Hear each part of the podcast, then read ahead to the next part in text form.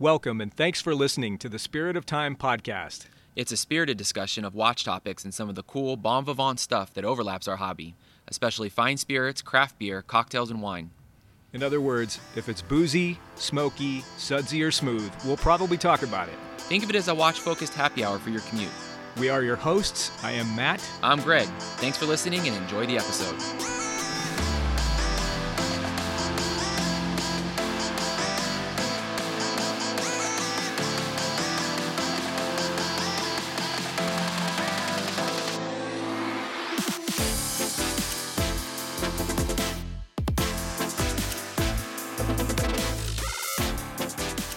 G Money Swag, what's up, buddy?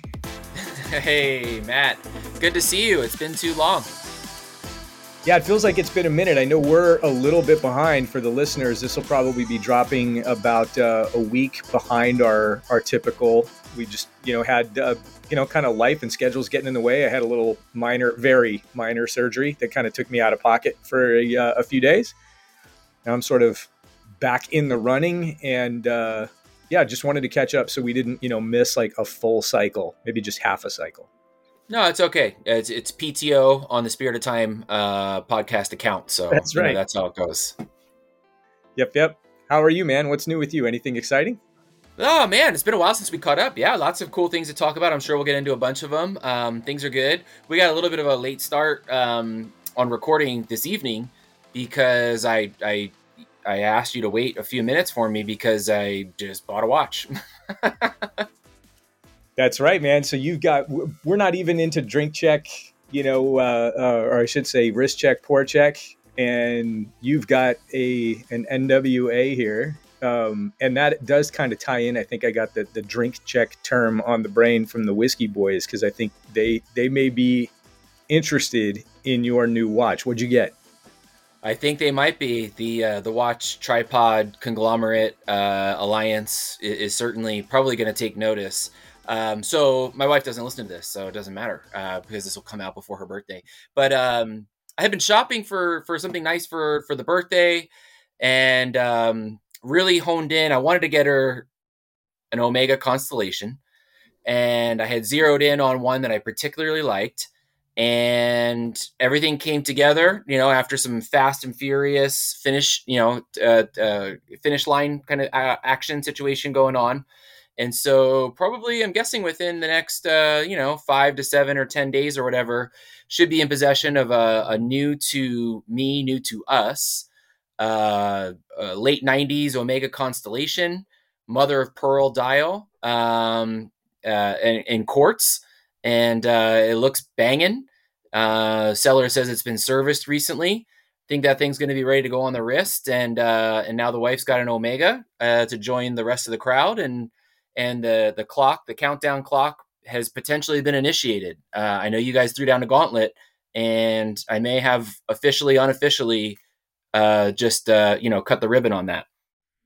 No, that's cool. I I don't think officially that we're part of the gauntlet throwing. You know, my my face did not get slapped with the the glove or whatever, but um, I think that is their deal, right? I think they check themselves. So whoever buys one first, I think it starts the clock, and the deal is for them um, that uh, whichever buys it first, the other two guys have basically 12 months to get one themselves. So I don't know. I think we're sort of like honorary you know, cousins, what second cousins of the uh, each of the other two pods in our Watch Pod Alliance, and so maybe by extension, you kind of sort of set the clock. I don't know. We'll, we'll have to see what they say. We'll ask for a ruling. We'll ask for a ruling. I think I want to say, correct me if I'm wrong. I want to say you chimed in at one point and said, "Hey, you know, I'm I'm I'm I've been on this train too," and they said you count, and so I'm sort of an extension of you. We'll see. We'll see what the judges rule. I mean, that's what I'm saying. That's what I'm saying. I think we all have to get off our asses now and, and get because everyone, I think all of us basically have some degree of interest in these watches. And it's just one of those things where it's just never capitalized on them. They're out there, they'll always be there. So it's always easy to put them on ignore or put them on shuffle. And yeah, maybe, maybe that has to be done. The watch looks pretty rad. I'm, I, am i am pretty stoked about it. Uh, we'll see when it gets in hand. Um, you know, should fit her style pretty cool. Um, you know, classic constellation style. uh, Mother of Pearl, which is super fun. The markers are really cool. They're sort of these really faceted applied markers. Um, I don't know quite how to describe them. Somebody who's more familiar with the constellation sort of set would would probably. And the way I think they they they term termed the termed it, it's a it's a mini my choice. So on the back you have the, of the on the case back you have the constellation, you know the um, the telescope uh, engraving, and then yep. above it it sort of says my choice. It's I think a line of sort of the ladies uh, constellations. It looks pretty rad, quite frankly. I pretty pretty excited to get it in hand. That's going to be cool, man. Well, speaking of watch in hand, what do you have on wrist and what's in the glass, man? Let's get into it, hey. Um, so let's go drink first. Um, actually, kind of pretty interesting drink and watch combo this evening, which I think will lead us into some other stuff. Um, in the glass, uh, I had recently brewed some tamarind juice. Um, had taken the tamarind pods, uh, pods, excuse me, boiled them up, reduced them, uh, and, and, sort of made up a nice uh, a, a juice that I stored in the fridge for just a minute, and um, hadn't been using it. I just wanted to make it to have it on hand, and I have one. Of, I have this. Um, uh, help me. The uh, what's the carbonator that everybody likes to make the sparkling water at home with? Is that Soda Stream? Soda Stream. I don't have a Soda Stream. This was called my Soda Stream. I wish they should send us some stuff. Uh, but but what I have actually, and I like better, I think, is it's called Drinkmate. Same concept, right? Sounds kind of like an off-brand. Maybe it is. Wasn't cheap though. But the point is, if I understood the Soda Stream correctly, they don't want you to put anything but water in it, or their flavoring, you know, agents, or maybe you know some natural flavorings. And I think if I understood it right, it's because it's really hard to clean the carbonating mechanism and essentially you can gunk it up. And if you put anything in it besides water, it voids your warranty, yada yada yada. So this one that I got was called the Drinkmate. The carbonating mechanism has a very small straw, essentially, that completely uh, comes apart from the actual stand and is not connected to the bottles at all. So it's really easy to clean. So not only can you basically put anything in it, uh, they actually encourage you to. So you can put booze in it. You can put juices in it. You can put anything you want and carbonate it. So I have this thing, you know, at the drink mate, and I grab the tamarind juice, uh, hit it with some Aztec chocolate bitters, a little bit of lime juice, uh, carbonated it. So I basically have a sparkling tamarind juice. Hit that in with some mezcal, and so basically I have a, mezcal highball, you know, with tamarind uh, sparkling water, and I'm pretty stoked on it. That sounds bitching, dude. The uh, those the chocolate bitters, those are no joke. That's so good. So good. Fee Brothers, uh, which make great stuff. I know you've got a bunch of Fee Brothers bitters at the house too. Um, wide range of stuff.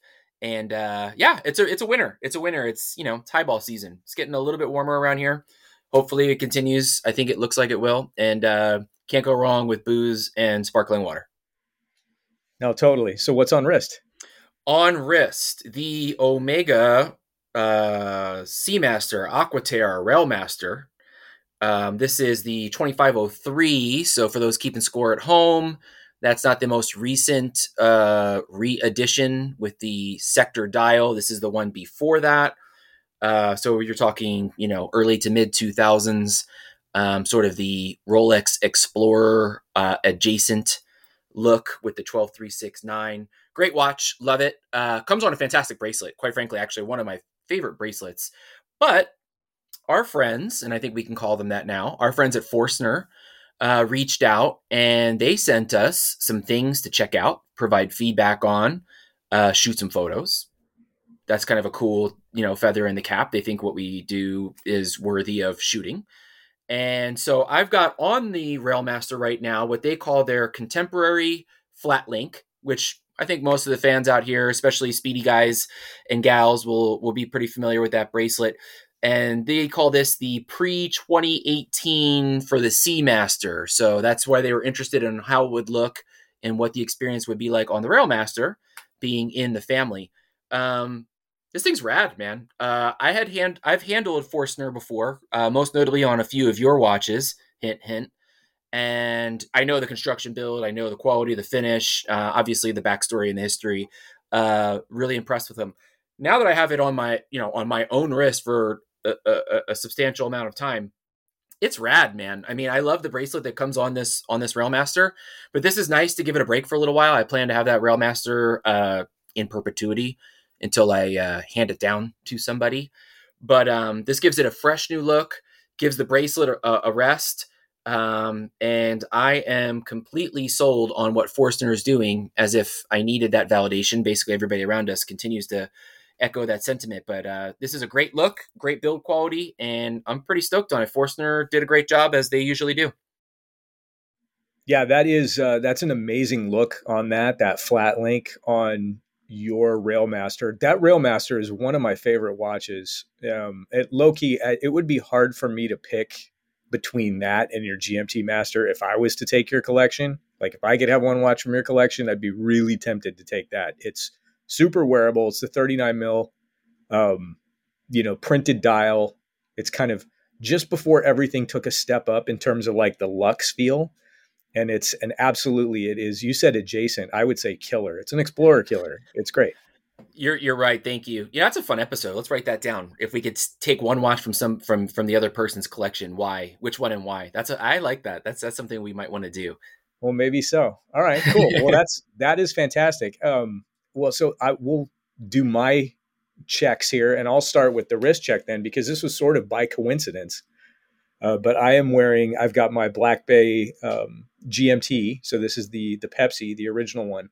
And I probably about a year ago, I got the Forstner bracelet for this thing. This is the not Jubilee, but come on, everybody calls it a Jubilee, right? It's um, like Velcro and not Velcro. Right, exactly. It is loop closure is what they call that, I think. But yeah, I, I don't know what their nomenclature is for this, but this is basically a pretty dramatic taper. You know, the the like the three middle links of the five links, so basically the the narrow links have a, a certain degree of polish. So it still looks kind of luxe, but it's not in your face the way like a GMT Masters PCLs are with the modern GMTs, the six digit.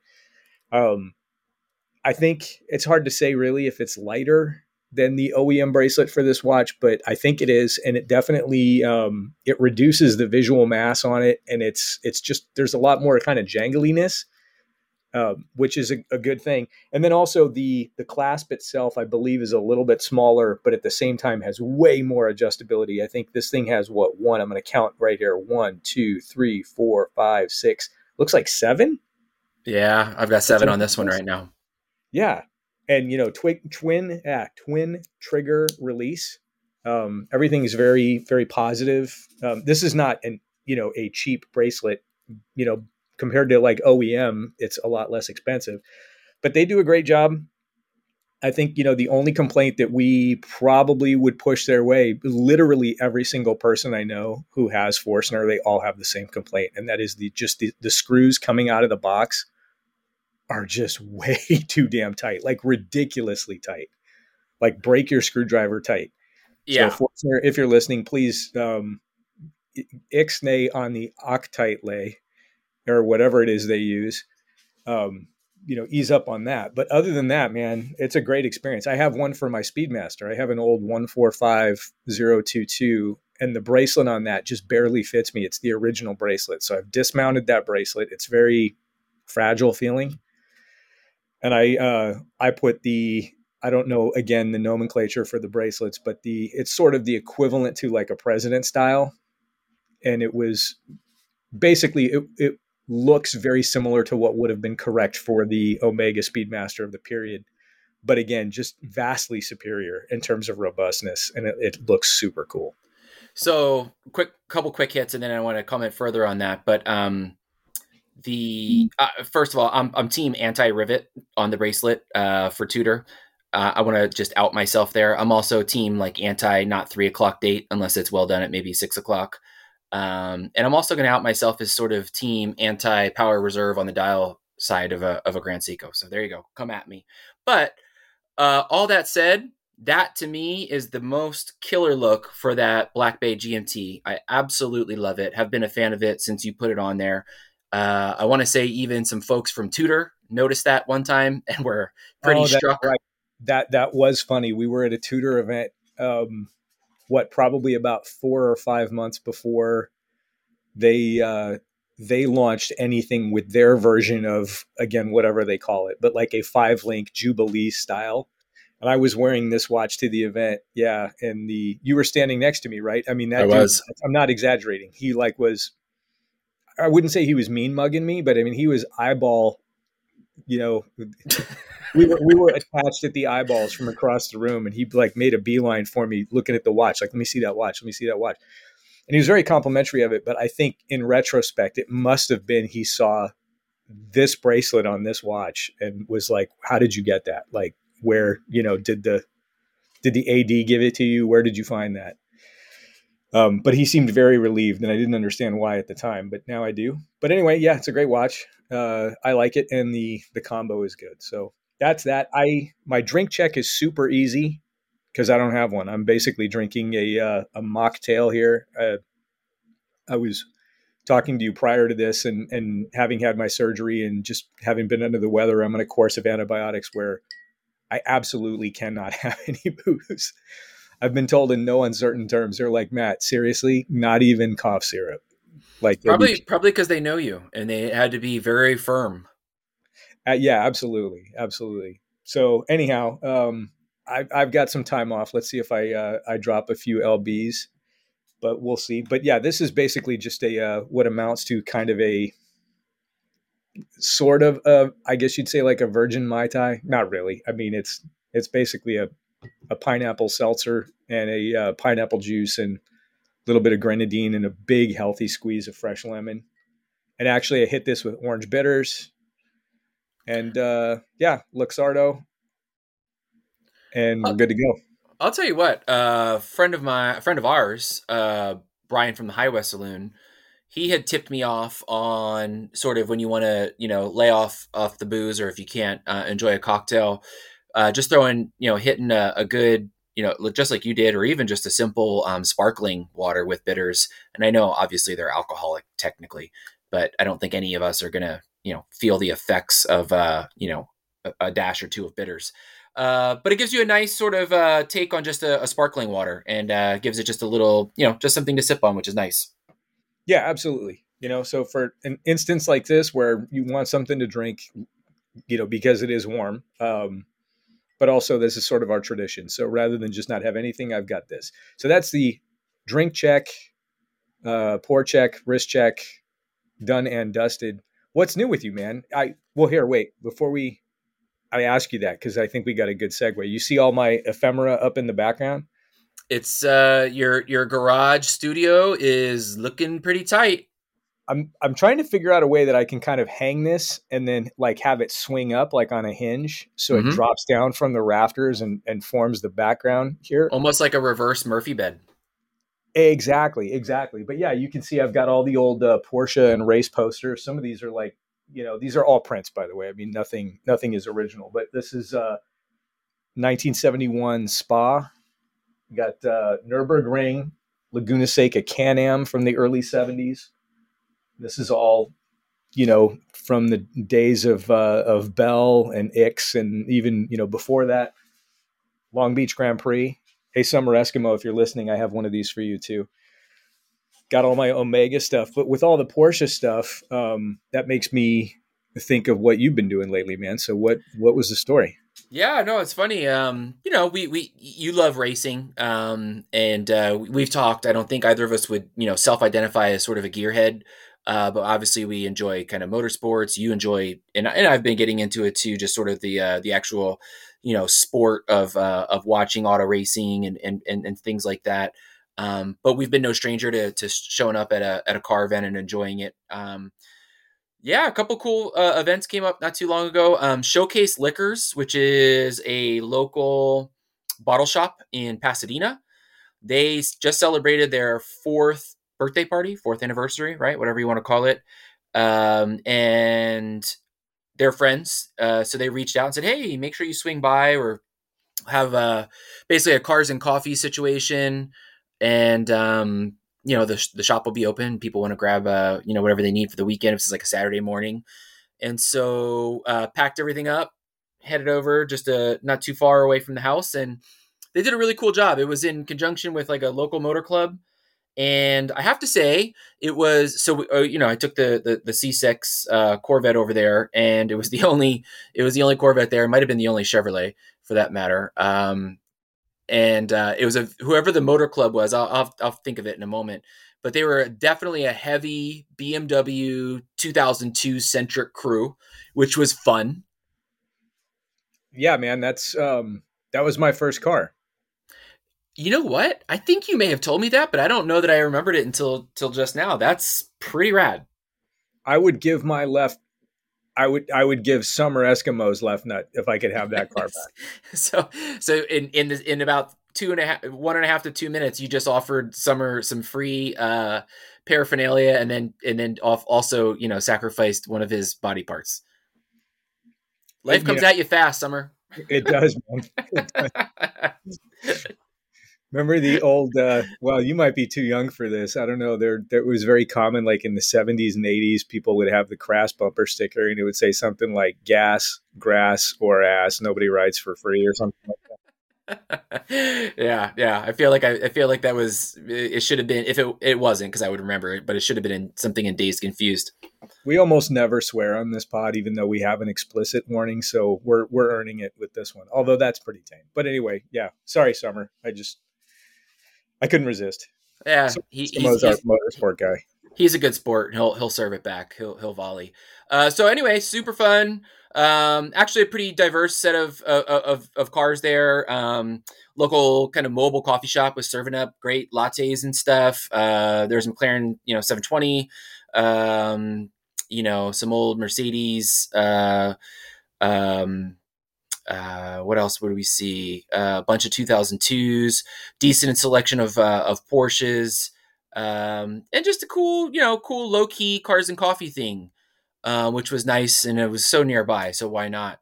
And then um, I had gotten uh, tipped off that there, you know, Porsche was in North America was well, Porsche worldwide was doing their 75th anniversary uh, sort of worldwide celebrations, and actually, I, I think we just posted today sort of a a uh, callback to the last episode we did with Cole Pennington. Um, not the last, but a, an episode we did with Cole a long, long time ago. And Cole, ironically, was also at some of the Porsche 75th anniversary stuff. I think a lot of our listeners probably in their locale were were able to attend these things because they were in all of their major hotspots. And so we have the Porsche Experience Center down in Carson, um, which is not too far from us.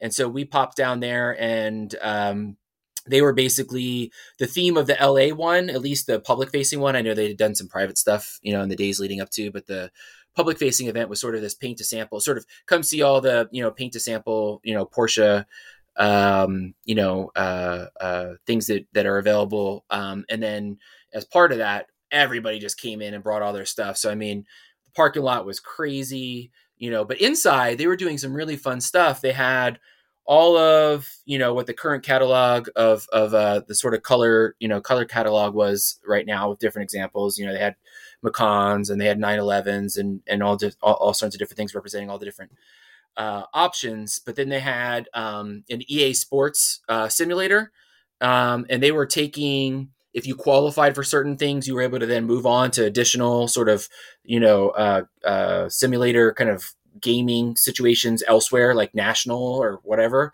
Um, they had like sketch artists. You could sit down and they would sketch out sort of the caricatures.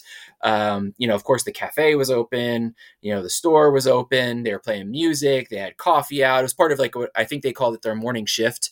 The Experience Center does, I think, one Saturday a month. They call morning shift, and they just you know pass out coffee, and it's sort of like a you know come one come all, and everybody can park first come first serve, and it essentially ends up being kind of cars and coffee situation. Um, but it was super fun. It was really cool. The kids loved it. They saw crazy stuff. They saw vintage stuff. They saw, you know, freaking rainbow colored cars and you know GTRS threes. And I mean, it was it was wild. It was really fun. And so for you know about a couple weeks here, we we are certainly making the uh, the rounds of the uh, you know Southern California automotive scene, I suppose. Yeah, that's really cool. In fact, there's the uh, a thing. It's you know nothing is as big as what you've just described, but in one of the the local kind of bedroom communities here in San Gabriel Valley, we'll talk about it specifically. But there's it's it's close by to both you and me. It's kind of in between, and there's a you know a monthly event that they do in the parking lot of a uh, you know a big Vons and one of the um, uh, like Asian supermarkets here, and that place goes off like early on a Sunday morning at like you know 8 a.m. And there's some a lot of really cool, and it's all my impression is it's mostly local. We should go hit that sometime. Yeah, it'd be fun. It'd be fun. You know, I want to. um It's funny because uh, you know we end up shooting you know pictures of such small objects. You know, because we're mostly playing around with watches and maybe a cocktail or or what have you. And um, you know, I had the camera out there because I was trying to just have have some fun, but also sort of you know expand the the skill set a little bit and just see what if anyway the point was i realized photographing cars really is difficult when you're so zoomed in on these little tiny you know um, pieces that we you know that we mess around with so often. Um, and so anyway i had fun doing it probably took one or two good photos. Uh, the other ones i don't know they're fine. Um, but uh, it was just sort of a, a, quick realization that you know when you when you steer out of your lane and, and what you're used to it, it requires a recalibration well when you think about it i mean unless you have access to a um, like an actual honest to Pete like drive-in studio, you know, where you can control the how do you control the lighting on an object as big as a car where it's almost always going to be outdoors anyway. You know, how do you account for shadows, you know, if it's near, you know, trees or anything like that. There's the, the white shirt trick is not going to work for for a car. It's not. It's not. The scale is is such a different thing that, like you said, the lighting, the reflections on everything, everything's parked close together. There's a jillion people walking in front of you, behind you, next to you, in front. It, it was like it gave me an appreciation for somebody like a you know Mike Heyman, who's actually quite a good um, you know automotive photographer. I think he hasn't shown as much lately as he used to, and uh, you know James Stacey, obviously. Like I'm like, man, I see your guys, you guys' photo essays or some of your some of your shots, and I'm like that didn't look that hard, you know, and I think I could take every once in a while a decent photo of, of a watch or, or whatever. And anyway, a quick appreciation for, for what people that are really skilled at that do. Cause that, that's, that's a lot of work. Yeah, no, hundred percent. That's, um, that's the sort of thing where, you know, once you get good at this one little thing, and I, I don't consider myself as good as you and neither of us by a long shot are as good as the people that do it, you know, for real or for money or whatever. Uh, but then yeah you start doing something else and it's like oh geez i got a, a whole nother set of skills i got to learn or i got to you know figure out how to overcome these little technical challenges. Man you mentioned mike Heyman and earlier you know cole pennington. Um, he'll probably hear this uh, you know a few days from now when we put this thing up but happy belated birthday cole. Today is cole's birthday. Hope you're doing happy well. birthday cole Yep, yep. We did just we did put out on the feed a reminder to everybody that you were on. New people, if you've never checked out that uh, that episode, go back. He was one of our first guests. Probably what episode thirteen, I think. Lucky thirteen. Yeah, I think that's what you posted today. It's crazy. I didn't realize that he was that early on. I mean, I knew we were early on, so that's man, so cool of him to come on so early in our podcast, you know, life. I mean, I didn't know if we'd make it to episode 15 at that matter at that point in time. And he was a pretty big deal to come talk to us, you know? So that's pretty awesome. Yeah. Well, when you think about it, I think, you know, all of the, uh, the people that are sort of in our corner of the watch appreciation verse, you know, sort of lament the, the changes that have happened at, you know, our, the big outlet. How about that? But I mean, we, we basically got all three of those Pokemon collected them all. Um, yeah, and and also cool in, in their own right. And uh, yeah, absolutely. Know, to, to, bless this little pod with their you know thoughts and, and and audiences is actually pretty cool because honestly, each and every one of them drove you know a lot of engagement. So pretty pretty cool and uh, big big props and and thank you for that. Right on. Well, dude, I did not go accompany you to any of those the car events or anything like that, but I did have one little kind of fun thing to debrief you on. We talked a little bit about it. I was a little reluctant to say anything or put anybody on blast, but they they posted you know pictures and stuff like that. But I was invited to a a small dinner, and it turned out to be actually even smaller. But um, yeah, I got to hang out with uh, a couple people that I've been wanting to meet you know quite a bit but in, in particular this is uh, wesley from standard h the clothing brand. Um, i'm i'm a customer and uh, but also the pod. I think he's got a fantastic the standard h podcast is very good long form. It's very good. It's a, a really different format and it's something that like i really admire the way he does it. And it's kind of honestly it's hard to replicate with a two person or three person podcast crew because it's it's if, if it's not a one way conversation or not one way, how about it's a two way, but one host, one guest kind of thing. The dynamic is a little different, but he does a very good job, like, you know, teasing out a lot of interesting kind of second order details.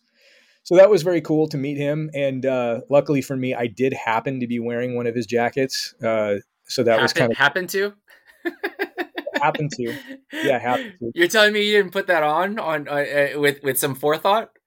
I did not. Wow. All right.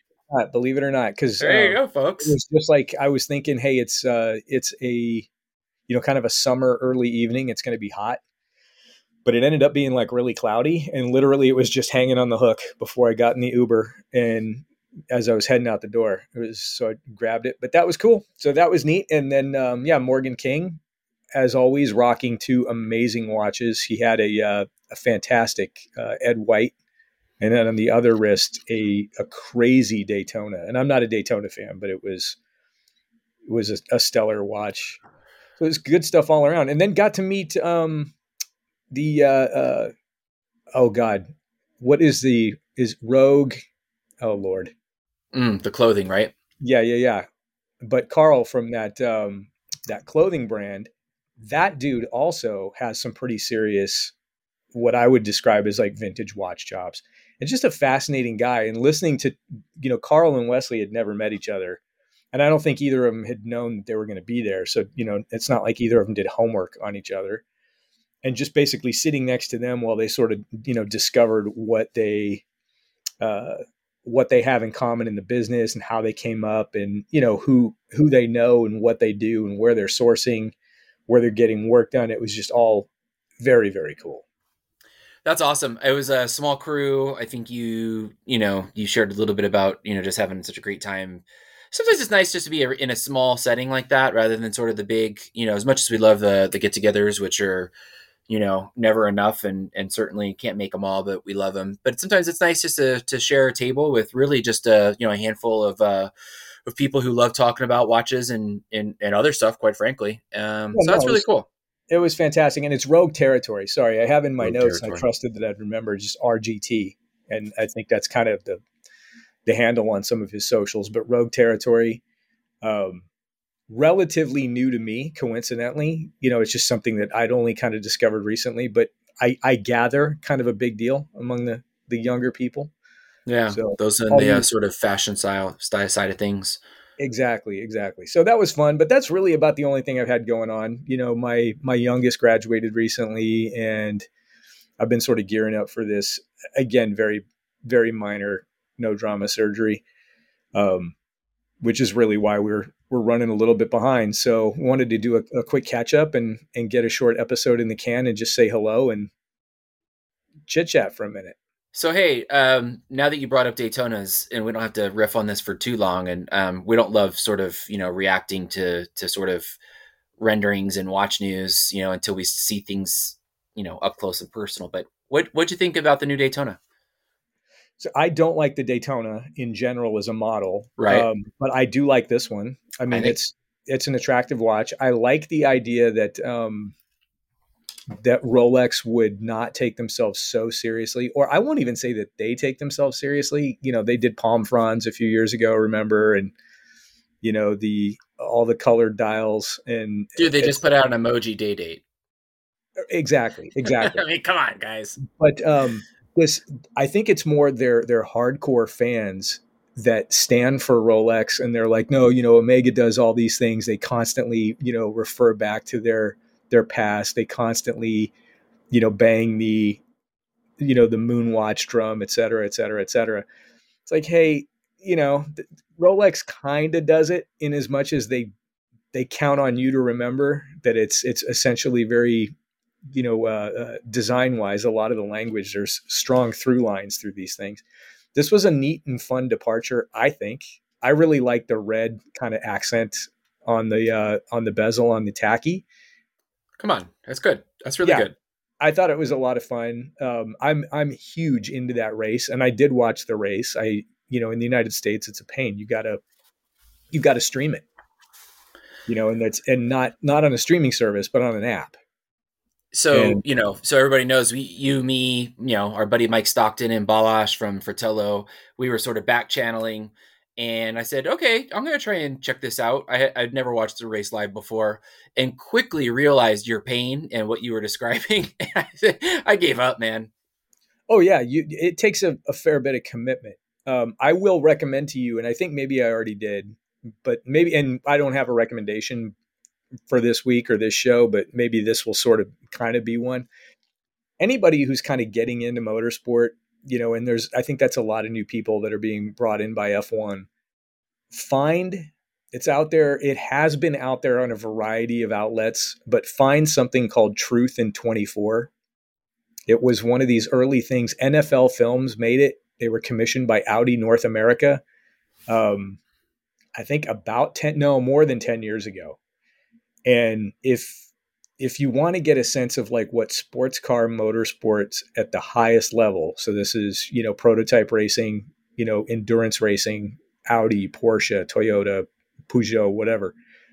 Um, find that and watch it. It's very professional. It is a documentary, but it it like plays kind of like a, a feature film. It's not super long. It's narrated by Jason Statham. Production is great. Like I said, I'm I'm almost 100% I've recommended that before, but in the summer for people who don't understand what is the deal with endurance racing and sports car racing, it's a great primer. So, with that being said, um, and we'll circle back to final thoughts on the uh, the Daytona. Uh, what were your thoughts on the race? I thought the race was good. It was um, so it it was a wet race, but it was one of these things where it would rain and then you know dry out and then rain and dry out. I want to say there were like four discrete incidents of rain uh, during the race, uh, maybe more. Um, but it was the kind of thing. It was not like back in 2013, which was the last time I remember there being a fatality in the race. It was one of these things where the, it rained for 20 hours, something like that. That was Tom Kristensen's last win, and uh, it was insanely wet and, and dangerous conditions. This was entertainingly wet. A lot of cars went out. Um, you know, kind of new rules, new new types of cars. The car classes I thought were very exciting. I thought it was great that Ferrari won. Um, that it's it can only be good for you know for motorsport that Ferrari is on top in a major class, and that's that was really really cool. I think the neat thing though, and we were again talking about this back channel with Stockton, and I think they even mentioned it this last week or whatever on there as you were talking about, you know, you were the only Chevy product at that Cars and Coffee. There was a NASCAR, basically a full up Chevy Camaro NASCAR that ran. did very well. It did have some mechanical issues and whatnot, but they got them sorted and got back in. It was never, you know, competing for like a race win. It was more of sort of an experimental entry but they took the checkered flag and it, this was like you know jenson button and Jimmie Johnson. Jenson button's like you know one of my favorite driver personalities. And they got that thing across and one thing i heard from so many people was it was one of the coolest looking cars out there. It was proper fast and it sounded amazing. It didn't sound like one of these neutered you know engine i mean this was like a honest to god nascar thing. And NASCAR is a phenomenon, man, and I think people don't appreciate it.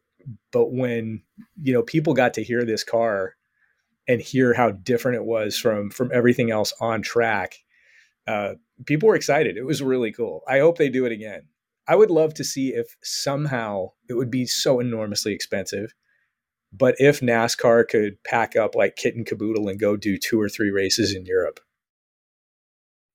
That'd be so, fascinating. That'd be that'd be pretty cool yeah, if if you know, I don't know what venues would be suitable. You know, they're they're different cars. They're set up differently. I think they're a lot stiffer.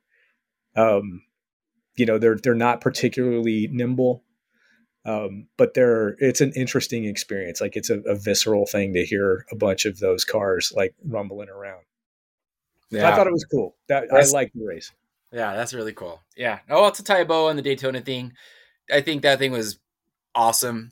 I think that you know, obviously, you know, it started to leak out a few days or whatever before that they were gonna, you know, release something to celebrate that hundred years. Um, and uh, I think they nailed it, man. I think you know the 24 hour totalizer is rad. Cool little riff on that complication. You know, you continue to get a display case back now. You know, on some of these special edition Daytonas. Um, obviously, got the sort of Newman inspired dial. Uh, anyone that has a problem with it, I don't really see how.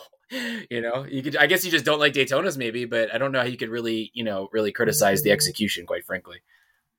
No, I mean, I think you know. In full disclosure, they're they're good watches. I've just always had an issue with the legibility and Yeah, then sure. the hype around them. You know, if you if I had a choice, because legibility is such a bugaboo for me, um, I will take a Speedmaster all day long. You know, for being easy to read. So Yeah, and and here, look, at the end of the day, like you know, if the if the topic of conversation was Speedmaster versus Daytona right now, right? Like we could have that conversation and and there would be sort of the pros and cons on each and then, you know, everybody would land on a side. But just objectively speak objectively speaking, first of all, none of us are getting the damn thing. But just objective objectively speaking, it's a pretty badass piece and it's pretty cool and the tie-ins were subtle but uh, but obvious or not subtle but obvious that doesn't make sense right but like subtle but you know um you know uh poignant sort of very pointed. And uh and it was done really well right? I don't know. I don't know. I i, I saw people sort of hating on it and i was sort of chuckling to myself. I'm like how is this not objectively a cool thing? Yeah, I like it. I'm glad they did it. exactly exactly. Actually speaking of we were i was mentioning him earlier. Brian from high west saloon's traveling right now and he sent me a picture of a rolex ad and I said, this is about a week or two ago. I said, why don't you walk in and tell him you want the tell him you want the new 100th anniversary Le Mans Daytona. I don't think he did, but they probably didn't have anything in the store anyway. But I thought that would have been a pretty funny thing if he would have done that. You know, he could pull it off. He would be able to walk in there with some measure of bravado and, and sort of, you know, humility. Just yeah, deadpan it. oh yeah. Yeah, no, that would be fantastic.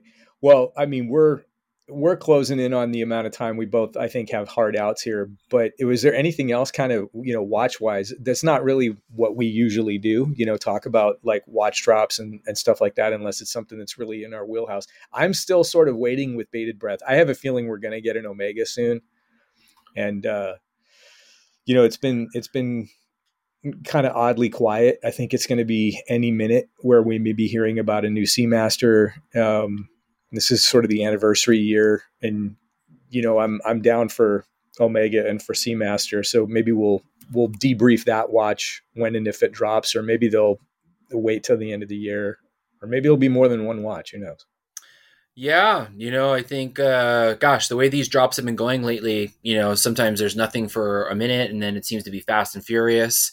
Um, you know, listening to folks talk about it and, and maybe even from the brand brand side of things, you know, ever since COVID and maybe even slightly before that, just the idea, you know, of dropping everything at the trade show has sort of obviously, uh, very obviously, gone out the window. And so there's this, you know, steady drip, you know, throughout the year. And um, you know it's changed i guess how people report on it. It's changed how people you know expect drops and releases to happen. And you sort of you know they seem to sort of come up out of nowhere instead of like okay well i know they're all going to come out in march and april or or what have you so i don't know i think it keeps kind of fresh and interesting and uh you know gives us a chance to maybe hop over to our, our buddies at feldmar and see these things in person um and i think you just did you just make a trip over there not too long ago right I did. I was there like a week and a half ago. Um, checked out a little bit of everything. I did see the new Breguet, the Type 20s. ah eh, eh. Not a fan. Well, I don't know. No. Hey man, no, it's fair. I mean, if nothing else, I would say it's it is hard to justify the price. I mean, it's 18 G's. Whew, baby, that's a lot of that's yeah, a lot of constellations. Um, yeah, that's a, a twelve thousand dollar watch for 18 G's. And I know that um, you know a lot of people hate the 430 date. I'm fine with it, you know. But so uh, I, I hate it. I do. Yeah. Uh, um, but what makes me extra hate it is that Swiss made under the 430 date window because that to me is absurd. yeah, I don't understand the choices. Um, and the like the civilian one, I don't know. It, they're just kind of weird. I think the two register one is the one to get. Um, but again, Agreed. you know, they're they're available. but at eighteen thousand, I mean, I'm not a customer. I'll, I would I would shop pre-owned in that world, or do what I actually did, which is get a Zen 103. Yeah, I mean, I think that's that's sort of the playbook there. Um, but hey, you know, you might be a Breguet collector, you might be a, a Type 20, you know, person, um, or you just might find it beautiful too. And and you know, I certainly listen. If somebody walked up at the get together, or you know, a friend, whatever, and we, we I'd be stoked to see it. Don't don't get me wrong, um, but I'm firmly in the no thank you camp. Yeah, I I am in the I'll take it all day long. I just need to win the lotto first. Well, side house. Yeah. Well, I'll tell you what. If I won the lotto, I I'd probably take my 18 somewhere else. I think I get the that new Chopard uh, LUC 1860. Oh yeah. Okay. okay. Which I don't know how many of those are even available, but if you're giving me 18 grand to play with, that's where I'm going. And the back of your watch look ridiculous. Can I get your number? Um, yeah, I, those are great. uh, yeah. Tell you what, I mean, okay, talk about re re editions, and and we'll keep this brief here. Uh, very seldom does somebody do a re edition that you could argue is better than the original. I mean, most of us in sort of this really deep enthusiast uh, space would probably say, ah, that's really cool. I love it. But I'd probably maybe take the original if given the choice between the two. That one, I mean, they took out the, the date window, which was not egregious to me. Um, you know, previously it was okay. It wasn't great. It was, but it was fine. It did not, it did not detract. Uh, but they took out that date window, you know, changed out the sort of guilloche pattern. Um, they, I, I think they objectively made the watch better and it's, you know, subjectively one of the most beautiful watches of the last 20 30 years i think people would probably you know rank it up there. Um, that was a home run. I think we talked about that already. That might have been one of our or maybe i don't know. We were supposed to maybe hit, pick our one or two favorites from watches and wonders but maybe we skipped over the whole damn thing. I don't remember. You know i i don't think we talked about no i take it back. You did i think you did talk about that probably about five episodes ago and i agree.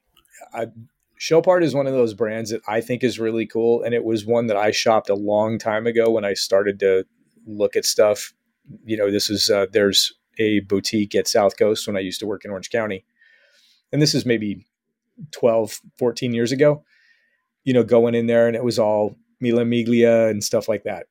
Eh, you know, but some of the the higher end pieces, the LUC pieces, looked really cool, and now I just I just wish people would have discovered them like a year or two from now so I could save my pennies and, and get that Alpine Eagle. I think we know two or three people in our, our sort of our friends group have gotten one of those recently. We do. We yeah, do. I think Mike Mike has one, right? He just uh, got well, not, I mean, pretty recently. Yeah, it's yeah, which is fun for him. That's a very it's a departure in some ways um, from his collection, but it's it's a fun one. Yeah, it very much is. I think Carlo got one. I would love to, you know, to see the subtleties of the versions that they got. I got to check out the full gold one recently. That's crazy. Man, that's amazing. That's um yeah, I agree. I wish we had a slightly longer runway to sort of put together the pieces maybe and pick up the one that we liked.